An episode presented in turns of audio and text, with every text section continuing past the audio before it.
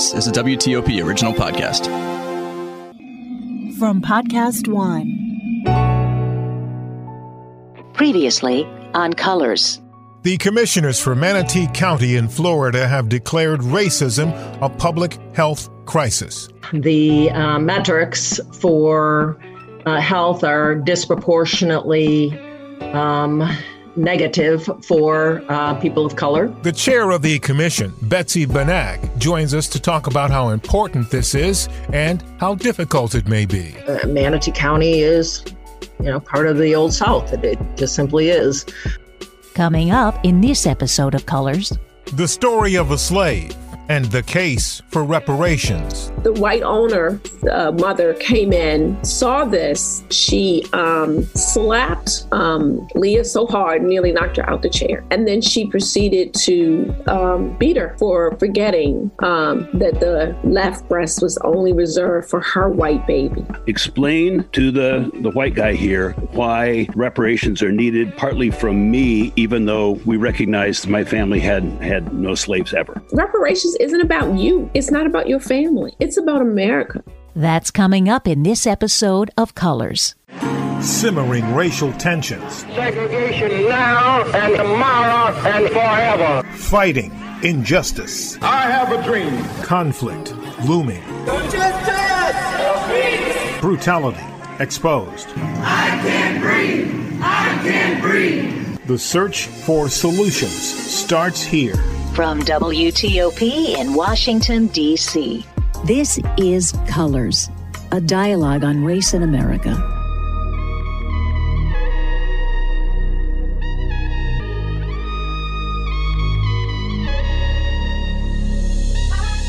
I'm JJ Green, and I'm black, I'm Chris Core, and I'm white. and this is Colors. Well, JJ, we have never had a returning guest on our podcast ever until today. Today, we invite back Michelle Singletary, who is a nationally syndicated columnist. She gives financial advice in her column called The Color of Money. But we're going to talk about something a little bit different today because she's also done some research and written some pieces about reparations. And JJ, you and I touched on this uh, a while ago in one of our podcasts, and uh, I don't. Well, I'll just speak for myself. I wasn't really prepared to address the topic, and and I kind of sloughed it off. But after reading what Michelle has written, I am now eager to discuss the topic of reparations. So, Michelle Singletary, welcome back to Colors, and thank you for the very thoughtful pieces you've written. Oh, I'm so glad to be back. Thanks for a firsty for me. I appreciate that. Well, let's let's start if if we can, and and there's a reason I want to do this, and I'm just going to advise the audience: this story is not for the faint-hearted. Um, please set this up. There's a relationship, folks, so just hang in there. Set this up by telling us what happened with your great grandmother Leah, having to do with her breastfeeding. Can you tell us that story, and that kind of will get us underway? Sure, right. So it was my uh, grandmother's great grandmother um, who was a slave, Leah Drumright, in North Carolina.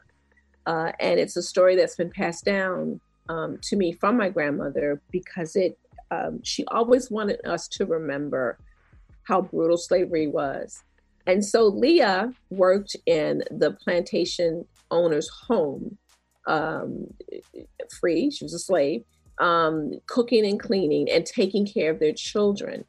And so there was an incident where she had delivered a child, and the white owner, her white owner, had delivered a child. And she was what they call back then the wet nurse. So she was ordered to nurse the white baby. But there were strict instructions. She could only nurse the white baby on her left breast and only her child on the right breast. And the reason she was given was that the right breast was closer to the heart so the milk was better. The left left breast, you mean? The left breast, correct. And um and and the best milk had to go to the white baby. Uh, and so yeah, one, tell, tell the story about what happened because this is the part that yeah, so one night, um, Leah, after working, you know, slaves work from sunup to sundown. They didn't get no lunch breaks or anything. She was extremely tired, and so she was nursing her own child in the kitchen with the fire roaring and she sort of fell asleep as mothers do. I did it myself. You fall asleep, you switch the baby almost automatically. And she switched her own black child to her own left breast. The white owner uh, mother came in, saw this. She um, slapped um, Leah so hard, nearly knocked her out the chair. And then she proceeded to um, beat her for forgetting um, that the left breast was only reserved for her white baby. Well, the reason I wanted to tell that story is to sort of get an idea about the horrors of um, slavery that perhaps, uh, uh you know, go beyond. I, did, did that story affect you, JJ, as much as it did me? Well, yes, it did. Yes. All right. Let's let's then all right, I'll begin by asking the white guy question. And I, I know your answer, Michelle, but let's let's let's get into it this way. Sure. All right. My family did not arrive in the United States until 20 some years after the Civil War. They were peasants. They had no money. They lived in uh, at the beginning in Minnesota after they traveled from New York and then eventually down in Iowa. Um, obviously, they didn't have slaves. They were incredibly poor uh, and they lived off the land. And my uh, great grandmother was a baker, and my great grandfather was a lout who deserted the family. So my great grandmother had to raise her kids by herself baking. So we have no history, and even though I recognize white privilege, we have no history in our family of slavery, and literally impossible uh, with my family. So let's get to reparations.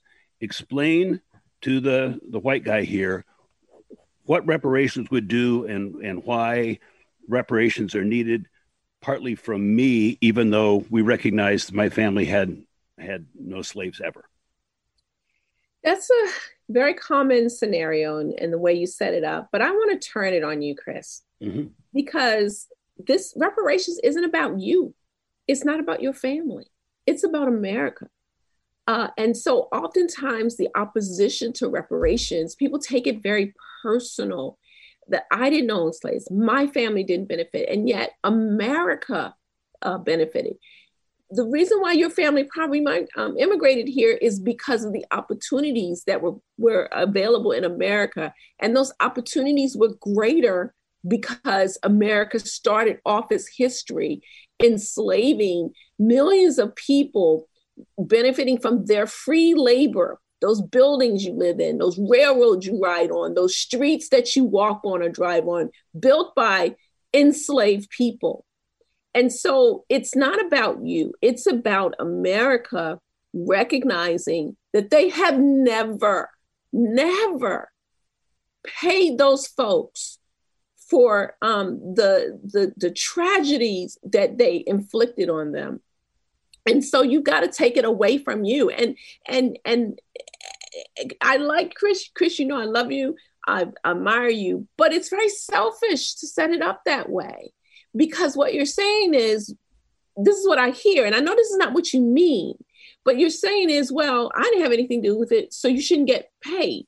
And when i say get paid it's not as if blacks are sitting around like where's my check what we're saying is, is that our government, and here's the key part about reparations this wasn't an individual situation. It wasn't like these white folks over here decided to discriminate against black folks, so only they should be held responsible. Our federal government created, supported, and promulgated laws that kept folks, once we were freed, still enslaved.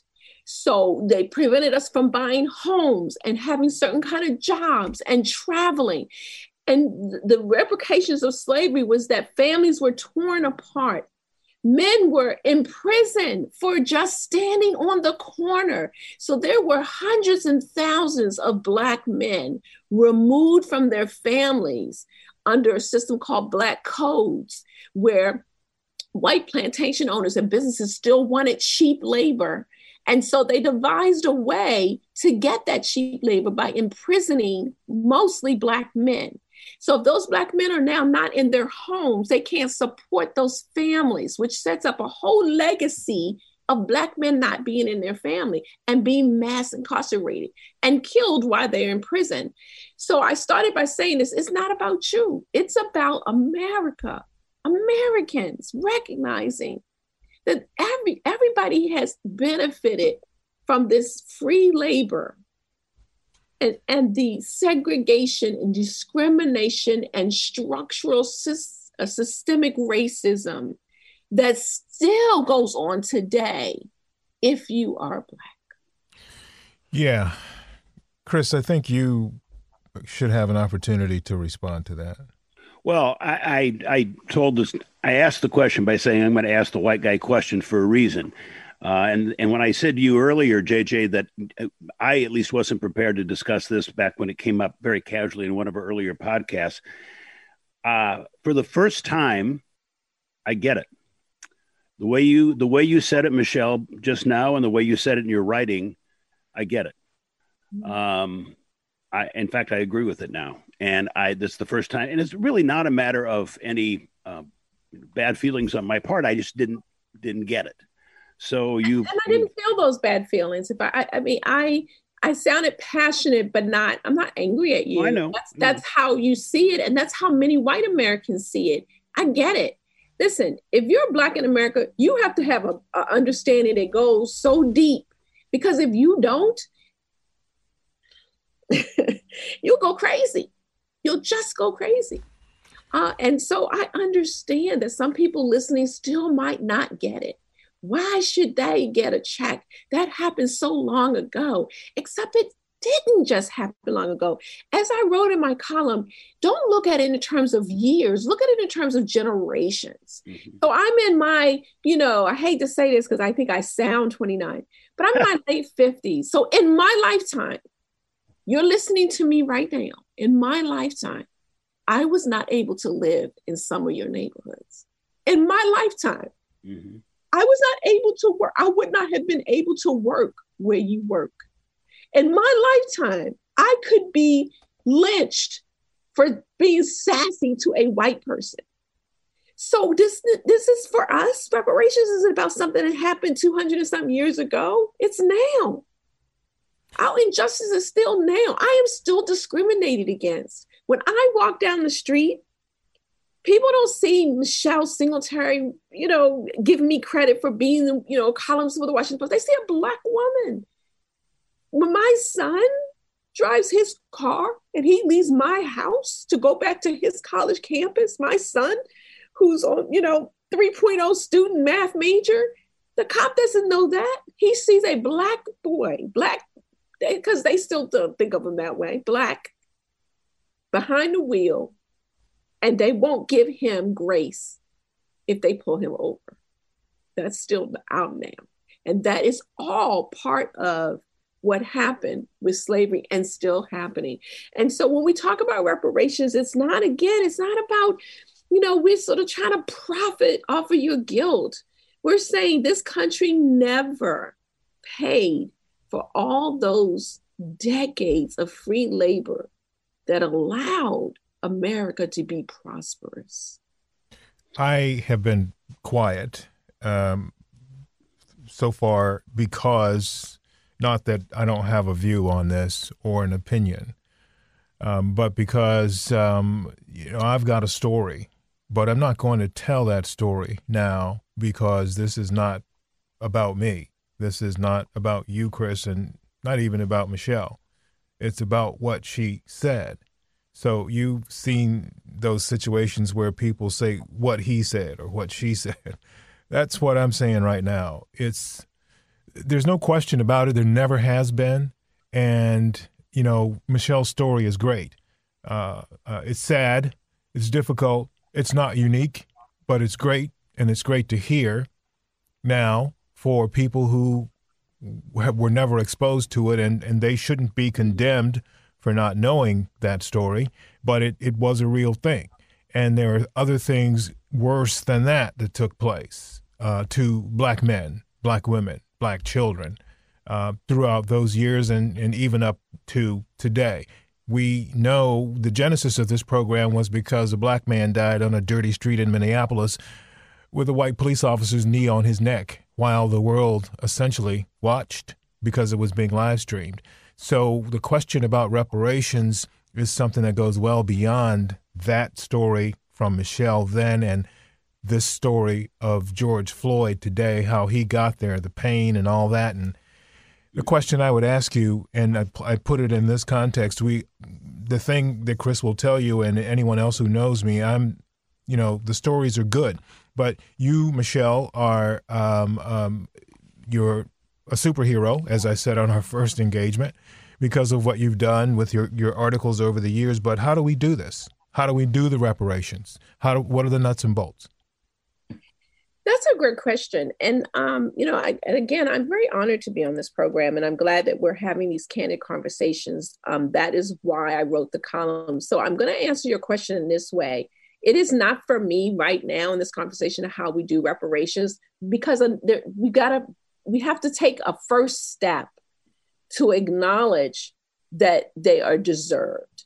And unless we take that step, anything I recommend is going to fall on deaf ear. I mean, Chris, it took well, you what a nanosecond to say I got it, but you're unique because when they survey America, uh, Americans, they'll say, "Yeah, yeah, we know racism is bad and it's it happened," but then you uh, ask them about reparations. Oh no! So Michelle, and so we gotta we gotta get there first before we come up with how do we do this. Let me let me jump in and say something. One of the problems that we're facing now, and the reason I asked that question is, mm-hmm. I'm looking at us after we deal with that problem. Right. How okay. we do it after we do. The problem that we're dealing with right now in this country is something that's called truth decay. Truth right. decay, for those who aren't familiar with it, is uh, essentially the equating of truth and flat out lies as equals and situations where people simply will not uh, acknowledge what they're being told, which is factual and truthful, by reputable people because they simply don't want to hear it or don't want to believe it. We have to get to a point which, you know, it, it may be hard and it may take a little while uh, for people to move beyond this idea of, okay, I don't like that idea, so I'm not going to believe it. But it's going to come. It's going to happen because people are starting now, especially since this election that we've had, to come face to face with the truth the truth about what happened in the election, the truth about what's happening with COVID 19. People are dying saying, no, I don't have COVID, when in fact they do. The proof truth always wins. Lying, you have to tell another lie to cover that lie, and you have to keep going. Eventually, we will get to that point where people are going to come back around to what at least is normal in this country. That was the reason why I asked the question about when we, I should have said when we get there. So, assuming we get there, do you have any thoughts on how we move forward on this? Yes, I do. And um, I, am going to um, refer to a source that if you're listening and you really want um, to understand this issue and not just relate to it on a um, gut level that you want the facts. One book that I recommend that you read is From Here to Equality uh, Reparations for Black Americans in the 21st Century. And the authors in this book, in the last part of the book, talk about how we do reparations. And one of the things that we could do is create a congressional committee or commission to do truth telling so people know why we're doing this and then make recommendations. So the authors, one of the things they recommend is perhaps a trust fund that will be created, funded by the federal government, that would then give out grants um, to um, Black Americans who have um, direct ancestral uh, relatives to slavery. So a trust fund could be created, and from that fund, uh, kids could go to college, or people or Blacks can set up businesses or fund their businesses. Um, or, or, or, you know, maybe childcare. I mean, just it, it could help in all kinds of ways. It could be targeted um, need based targeted, for example. Like, I don't need reparations, nor would I, I, if it was offered, I'd probably give it to somebody else anyway. So maybe we look at who's in the most need. Um, so there is ways, and there is, we can do this. Um, and that's, I think, what you're asking is that people like, well, how do you do this? We've done reparations um, in the past, Japanese Americans who were interned, um, and uh, Germany has done a great job of compensating um, the victims of Holocaust. So it is not as if we don't know how to do it. Uh, and I think, you know, we pull together, there are great minds who can put together a proposal uh, that would be fair and that would put reparations on the table. Yeah, I, and I think this is the part of your article that opened my eyes. It's not like the government's going to send out a check to every uh, black family in America. It's a matter of having a trust fund for, for example, sending kids to college who parents can't afford to send them for lots of different reasons, but maybe having a separate trust fund, a college fund, so kids can go to college, maybe to help uh, set up more banks uh, that will lend money to um, African Americans, black banks, as they're often referred to. But they wouldn't necessarily have to be black banks, but you understand my point. Put building more hospitals so that there is health care in areas that is underserved right now. Um, so there are lots of different ways to do it, and that was really what I had never really understood the process for reparations until I read your article, and then I started thinking about it, and I thought, you know, that does make that does make some sense. Uh, and I, I, think that probably would work. I don't. It's never going to make up for it. I mean, there's just no way you can ever make up for it. But it might be a step in the right direction. And you know, if we can help everybody a little bit to level the playing field, we're a better country. That's right. Absolutely. I mean, you know, the black communities have been devastated um, by a number of things. Um, we, we, we often, and, and people who argue against reparations will say things like, well, you know, look at Black people killing each other or having babies out of wedlock, as if there's no reason behind some of that. Now, I'm a person who believes in personal responsibility, right? I, you know, do the right thing, go to school, you know, save you, your money. You are the queen of responsibility, if you don't mind my saying so. oh, right, right. So I'm not an apologist. We're not trying to be victims, but you got to put this stuff in context. So why are all these young black men doing things that they shouldn't be doing. Well, where are their dads? Let me see. Hmm, they are in jail. Hmm, why are they in jail? Because if they commit a crime, it, and a white person creates a crime, it's they're more likely to go to jail. The white person is more likely to get help or probation.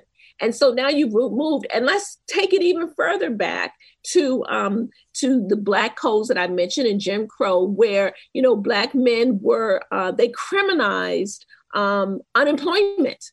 And why were they unemployment? Because white people wouldn't give them jobs. So you see what I'm saying? It's a cycle that has created um, chaos in our communities. And then white folks want to know, well, why can't you get over that? Tell someone who has a substance abuse problem, why can't you just get over it? You know, why not create a trust fund that would put in communities um, drug rehabilitation um, centers or community centers or places for these young men to go mm-hmm. um, so that they aren't on the streets. That was orchestrated, by the way, by the housing authorities when they built Black communities they didn't fund those communities well. They weren't. They would they would put them so far off from town that it took people forever to get to the jobs. Um, and so, but in white communities, they put community centers. They put healthcare centers. They put the things in their communities that would help them thrive. Our communities, not so much. So now you understand. And they warehoused us. So we were like, well, why are they all crowded in these places? Because they couldn't live anywhere else. And so it's just like crabs in a pot and you turn up the heat, what happens? They fight each other because they have nowhere to go. Why don't they have anywhere to go? Because the government has systematic structural discrimination, racism uh, things in place to keep all those Blacks in that pot. So while maybe the crab at the top can jump out of the pot, there leaves a whole lot of other crabs at the bottom who can't get out. You know, there's something that took place in 1995 that I think may be of assistance as a as a template here, and it's called the Truth and Reconciliation Commission. Right. That was uh, impaneled in South Africa right after the end of apartheid.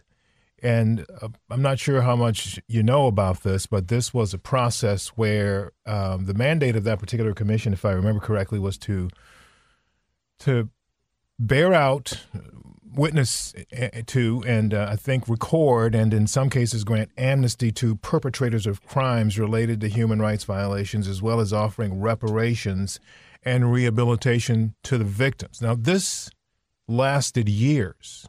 The process is something I think would go beyond or would have to be different from a political hearing because the polarization that exists right now, uh, and who knows how long it will exist. Uh, I pitch this question as one after we get past the problems that we have with each other as a country.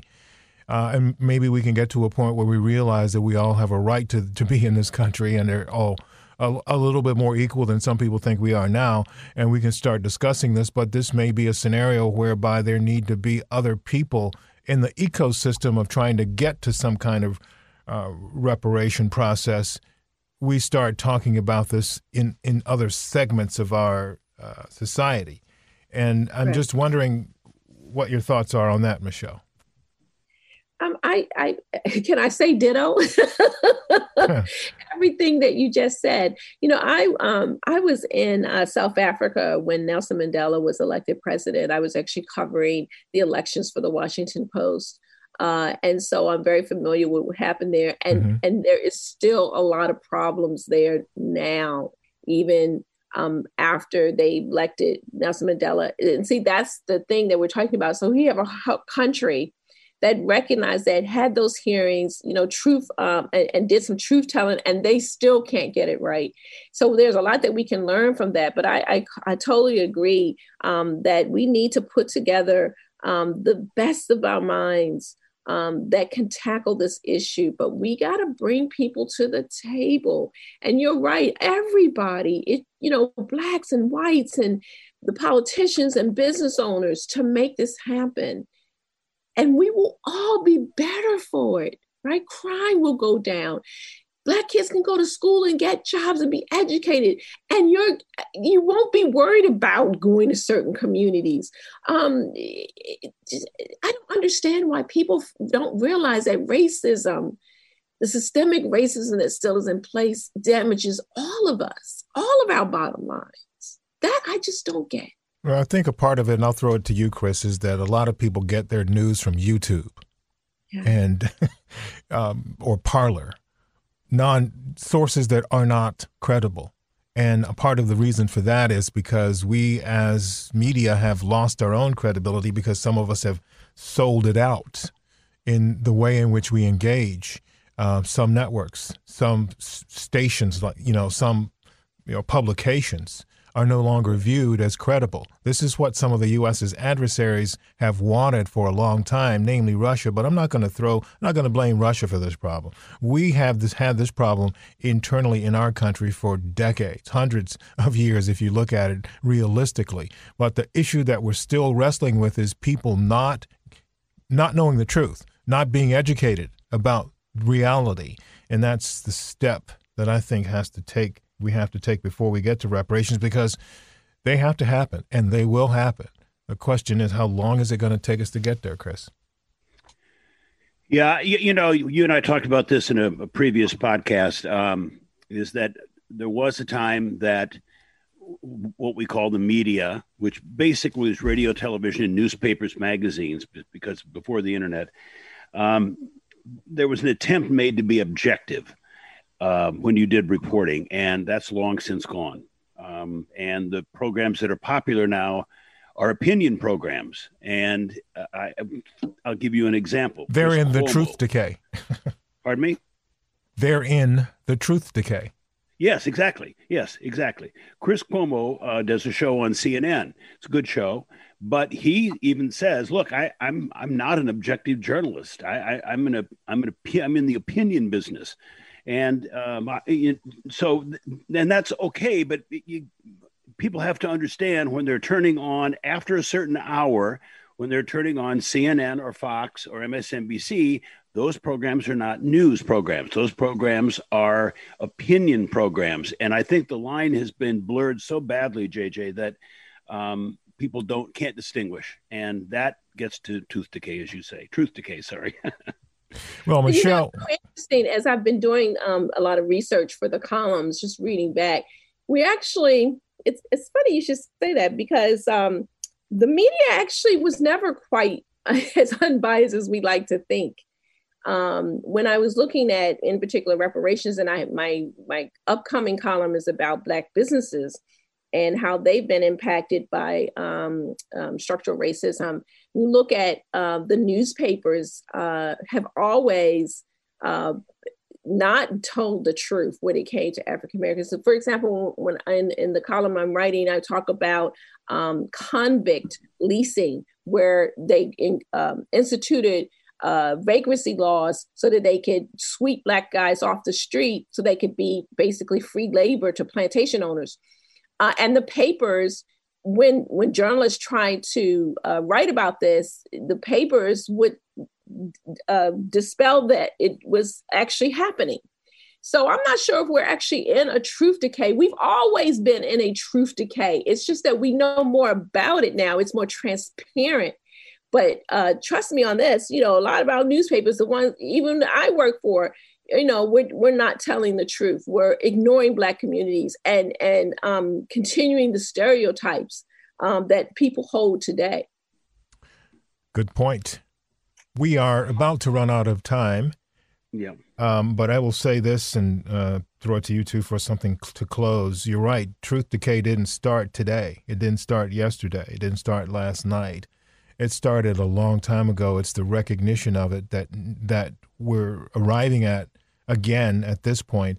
And a part of the reason for it being more problematic than it's ever been is because of the multiplicity of news sources or sources of information that people confuse as news. And some of those sources, as Chris mentioned, their purpose is to confuse and at the same time masquerading as news organizations. So those are things we have to wrestle with. But I do think that uh, you made a great point, Michelle, about reparations, and I'm glad you did.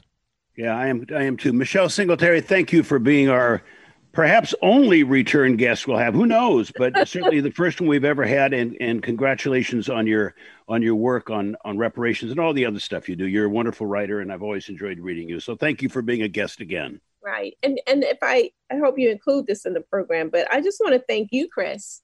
Um, it is not easy to listen to this stuff if you're a white American because even if you are, and you are a fantastic person, and I, I, I, I don't think you have a racist bone in your body.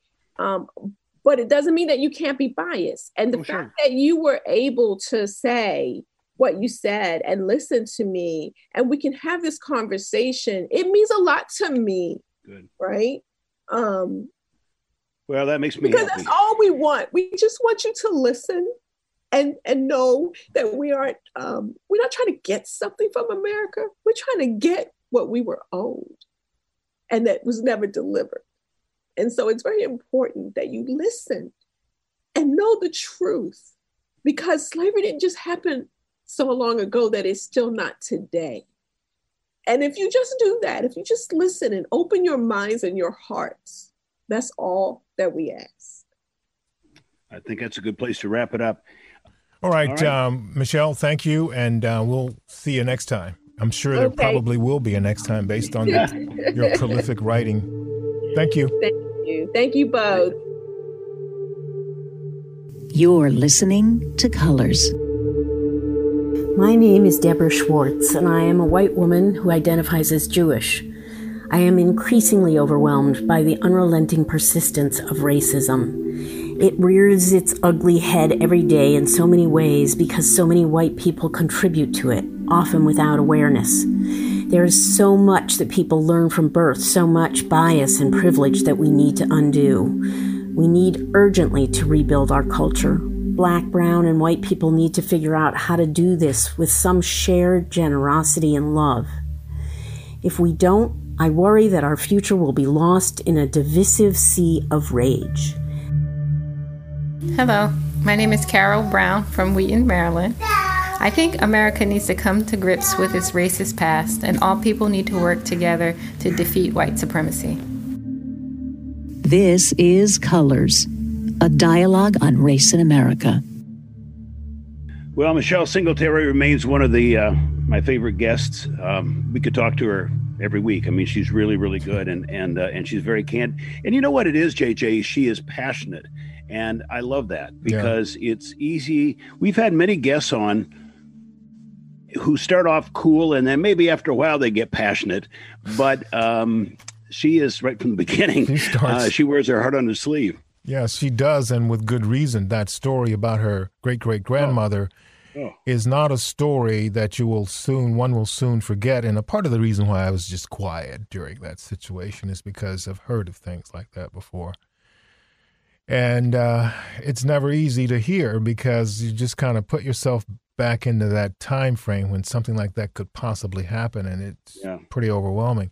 It a lot is. of people, you know, have asked me if I've watched certain movies about slavery and certain situations you know, related to the treatment of African Americans in this country.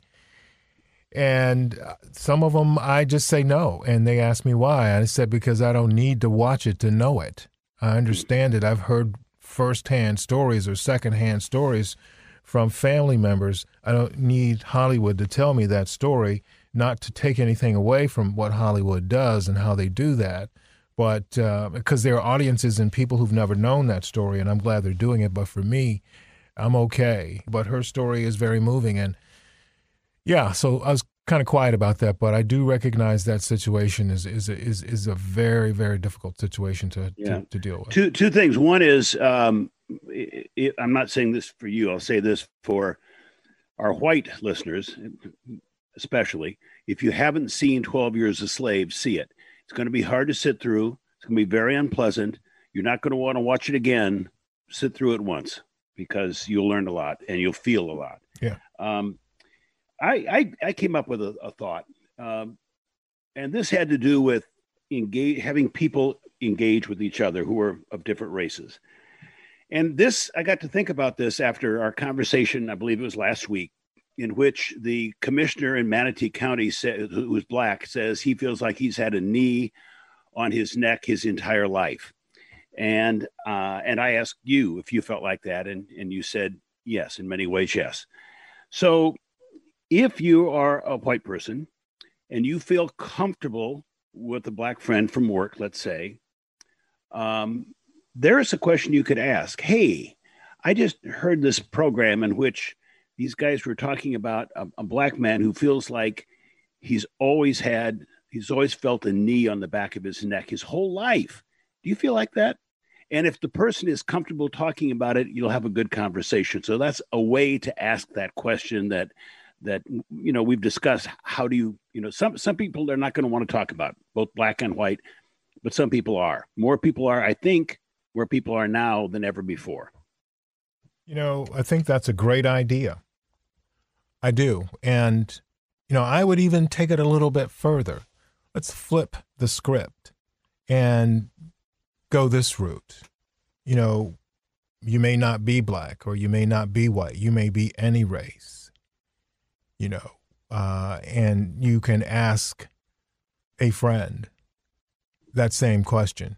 Because one of the problems that we face in the dialogues that we present every week are people who feel excluded, people who feel like it's not their time, or people who feel like yeah, you know, some people are like you're, you're beating a dead horse. No, no, no, we're no, we're not beating a dead horse. What we're doing is trying to wake you up.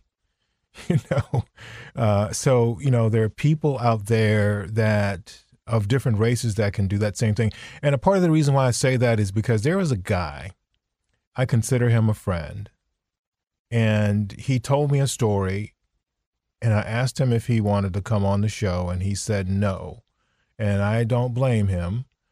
But I just want to share the story because it was a moving story, and I think a lot of this guy, and he's white, and he told me that he lived in a certain state on the east coast of the U.S., and when he was a kid, the Klan burned a cross in his front yard because of their views their actions on race.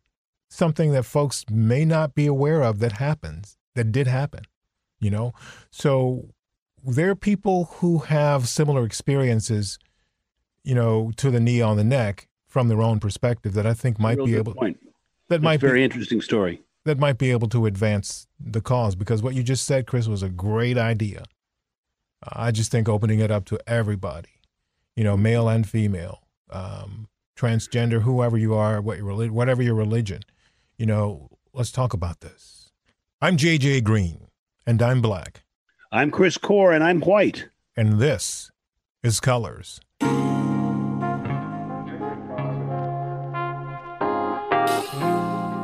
If you would like to contact us, we'd appreciate any suggestions for guests, uh, topic ideas, um, criticism you have of the program, of the podcast. You can write to us at the colors podcast at gmail.com. Coming up in our next episode of Colors. This is our 25th edition of Colors. Coming up in our next episode, we take a look back at what we've accomplished since the whole thing started. I am a Latina living in Dallas, Texas. I'm white. I'm from Des Moines, Iowa, and I live in Washington, D.C. I'm black. I'm from Southwest Michigan. I'm an Indian Jamaican living in the United States for the last 25 years. I'm a black man from Inglewood, California. The voices of our listeners. That's coming up in our next episode of Colors.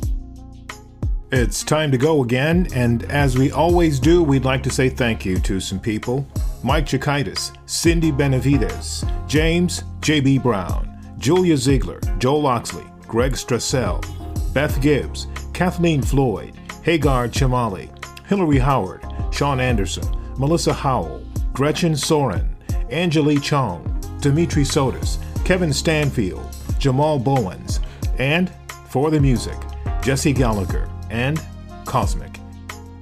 And one more thing COVID 19. Pretty soon, vaccines will start. But until then, please wear your mask, wash your hands, social distance, and when the vaccine comes out, please get it. This is not about forcing you to do something you don't want to do. You have a right not to, but you've got a responsibility as well to your family and friends to do all of those things. And as we go, a big thank you to you for listening. And just remember keep talking to each other. And just as important, keep listening to each other. You can subscribe to Colors on Apple, Spotify, Podcast One, or wherever you get your podcasts. This is Colors, a dialogue on race in America.